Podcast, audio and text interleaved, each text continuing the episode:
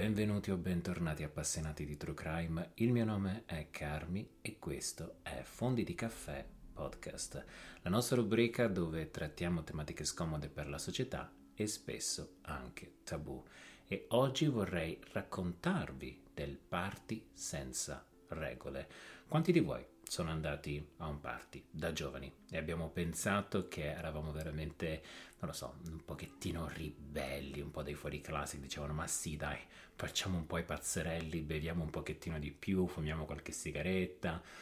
Però nessuno credo sia mai andato a questo tipo di party, o almeno lo spero, perché oggi andremo a parlare di Tyler, di questo ragazzino di soli 14 anni, era originario della Florida, nello specifico Port St. Lucie, che è davvero una zona costiera molto molto molto piccola, cioè vi giuro ci sono pochissimi abitanti ed è così infatti che la voce subito si è sparsa quando il 16 luglio del 2011 questo ragazzo come tanti altri, anzi forse anche un pochettino un solitario, aveva pubblicato su Facebook un invito pubblico. Venite a casa mia stasera, parti senza regole.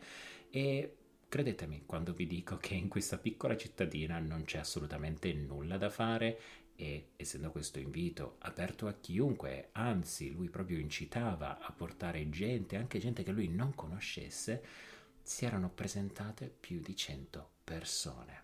Quando ancora era a scuola, alcuni dei suoi amici, quelli più stretti, avevano chiesto a Tyler dove fossero i suoi genitori, dove, come mai avesse la casa così libera e soprattutto da un giorno a un altro.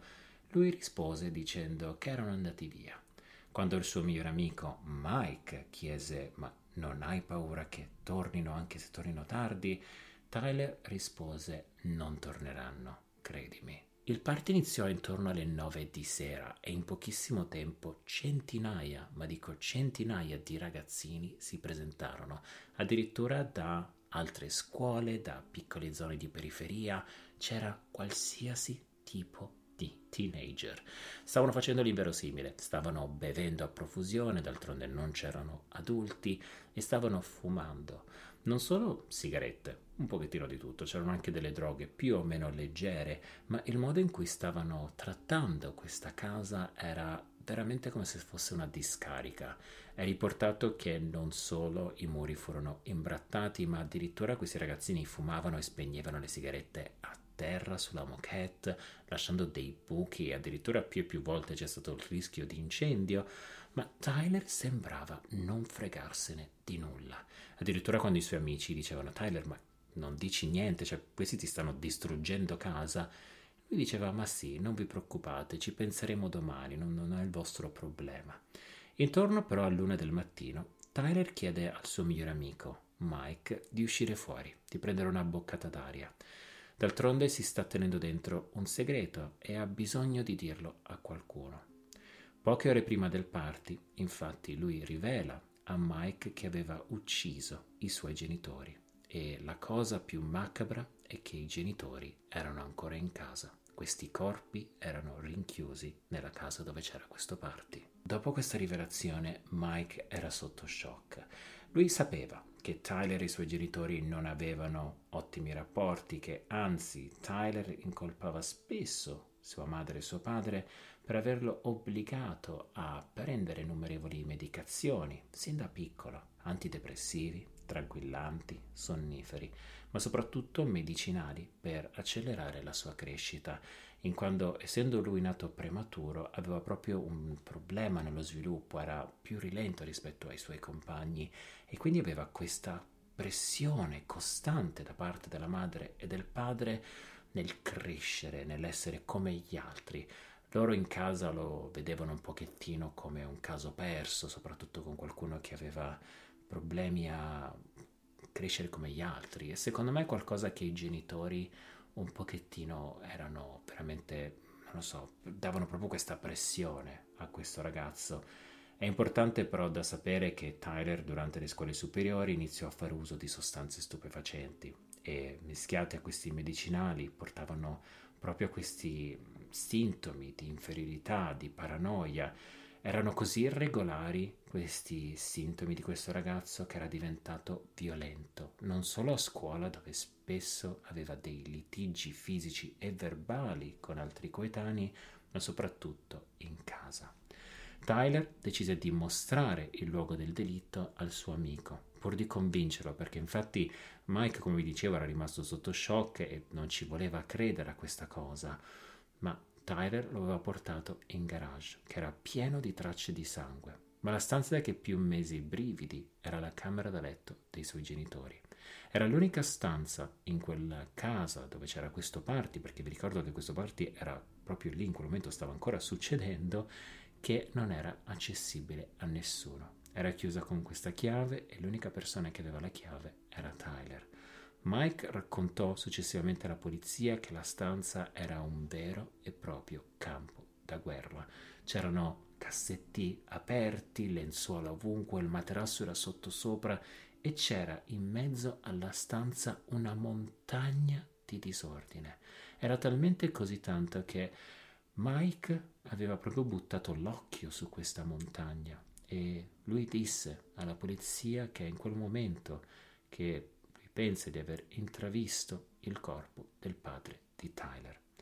Per paura di allarmare però il ragazzo, lui decise di rimanere alla festa per un pochettino perché lui infatti Mike disse alla polizia che dopo questa, questa notizia, dopo che il ragazzo aveva parlato con lui, non si era impanicato, o meglio, non voleva mostrare segni di panico e quindi non aveva preso e corso via. Era rimasto un pochettino alla festa per un'altra mezz'oretta, oretta, e poi aveva detto a Tyler che sarebbe andato a casa a riposarsi perché comunque era stanco. Ma in verità lui, prima di tornare a casa, era andato dalla polizia. Ma quindi che cosa era successo prima del party?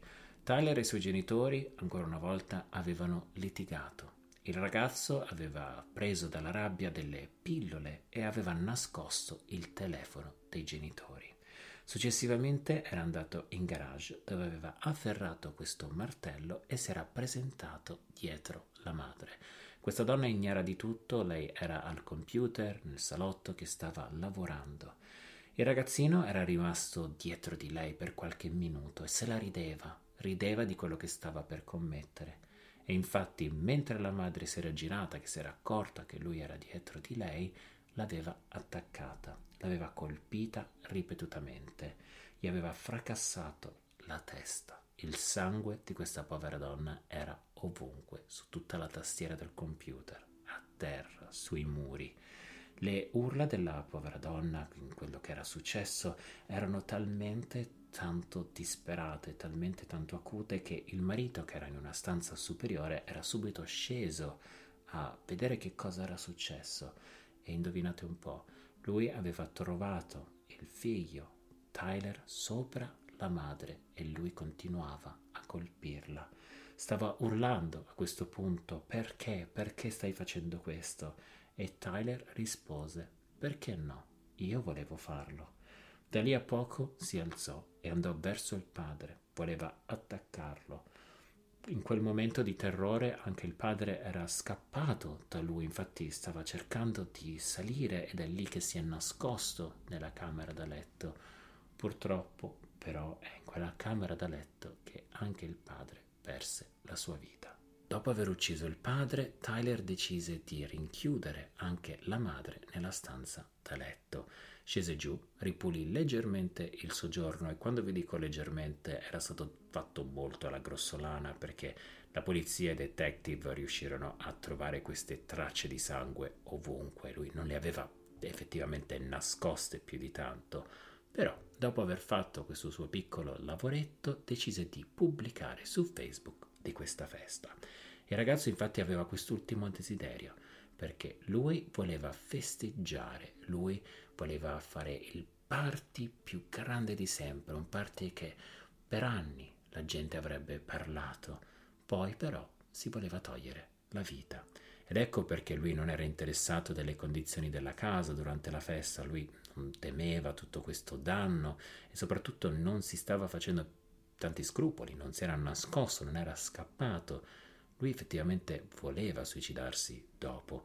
La cosa più importante per lui durante la festa era che tutti fossero felici e che la musica fosse bassa. Infatti il ragazzo non voleva che la polizia fosse chiamata perché aveva paura che sarebbero arrivati un po' troppo presto, però per il resto in quel party si poteva fare qualsiasi cosa. Tale però non era riuscito a compiere questo suo piano perché infatti dopo che Mike, il suo amico, se n'era andato, lui continua un pochettino in questa festa e dopo neanche una mezz'oretta la polizia bussa alla porta. È riportato che Tyler era completamente offuscato dalle droghe, dall'alcol che aveva consumato. Infatti aveva addirittura difficoltà a rispondere anche alle domande più semplici, le più banali che la polizia gli stava facendo in quel momento. Però, essendo che il ragazzo era veramente in questo stato di abbandono più totale che la polizia riuscì a fare questa ispezione velocissima e anzi andarono subito in quella stanza. Una volta trovati i corpi dei genitori scattò immediatamente l'arresto. Tyler fu accusato d'omicidio di secondo grado. Durante il suo arresto Tyler decise però di scrivere una lettera a Mike del suo amico, dicendo che non era arrabbiato con lui, che era stato il diavolo a spingere queste sue azioni, che lui era un ragazzino premuroso e che tutto quello che era successo era fuori dal suo controllo. Disse più e più volte alla polizia che era dispiaciuto e che lui non era in sé in quel momento, però fu anche riportato che questo ragazzo, Tyler, era un pochettino un diavoletto di suo, perché lui infatti in carcere si vantava delle sue azioni. Lui raccontava a tutti gli altri ragazzini, tutti gli altri carcerati che aveva ucciso i suoi genitori con una violenza fuori dal comune, che anzi lui voleva essere chiamato Hammer Boy. Hammer, che è tradotto in italiano vuol dire martello, boy, che vuol dire ragazzo, quindi lui voleva farsi riconoscere come il ragazzo martello. Davanti al giudice, Tyler e i suoi avvocati della difesa provarono qualsiasi cosa per la riduzione della pena e addirittura per lo scagionamento, incitando infatti la sua insanità mentale. Fu però negata. Fu talmente così ovvio che il comportamento di Tyler era un comportamento non solo uh, premeditato, ma soprattutto un comportamento pieno di odio che nello stato della California, Tyler nel 2014 aveva 17 anni, 14 il giorno dell'accaduto, fu condannato all'ergastolo senza condizionale. Ci fu però un ricorso nel 2016 dove Tyler vinse e il giudice infatti in quel momento ritirò l'ergastolo e sembrava che da lì a poco il ragazzo potesse addirittura anche uscire in libertà vigilata. Tutto però ricambia nuovamente nel 2018 dopo che, dopo appunto c'è un altro ricorso, un ricorso da parte della famiglia, nello specifico del fratello del padre, Tyler fu ricondannato all'ergastolo con la possibilità di libertà condizionale dopo più di 30 anni. Credetemi, questa storia è una storia che sembra veramente tratta da un film. Cioè, vi giuro, quando ho fatto le mie ricerche mi sembrava veramente di aver visto una cosa simile in televisione, di come questo ragazzino avesse fatto queste azioni, di questo party, di come centinaia e centinaia di altri ragazzini erano lì a festeggiare e nessuno se n'era reso conto. Cioè, posso quasi capire il fatto che la porta dei genitori fosse stata chiusa a chiave, nessuno l'avesse manomessa per entrare, ma il fatto che nella living room, che nel soggiorno, c'erano queste macchie di sangue sulla parete, nel garage c'era sangue ovunque. Cioè, non riesco a capire come nessuno di questi ragazzini fosse effettivamente, non lo so, sveglio così da dire, ma un attimo solo, ma che cosa sta succedendo in questa casa? Che cosa è successo? Cioè, almeno uno di loro, penso, si sarà chiesto come mai questa casa è libera, come mai possiamo fare quello che vogliamo e addirittura anche Tyler non sembra interessato che la stiamo distruggendo. Non lo so, mi sono posto talmente tantissime domande che alcune volte, credetemi, non credo riuscirò mai ad avere delle risposte, Però questo d'altronde era il party senza regole e a un party senza regole puoi fare quello che vuoi, anche le cose sbagliate. La cosa però che devi sapere è che poi alla fine le conseguenze bisogna pagarle. Io spero tantissimo che questo episodio vi sia piaciuto. Vi ricordo che per tutto il mese di giugno saremo qui insieme ogni lunedì e ogni giovedì con un nuovo episodio di Fondi di caffè e io vi ringrazio per avermi ascoltato.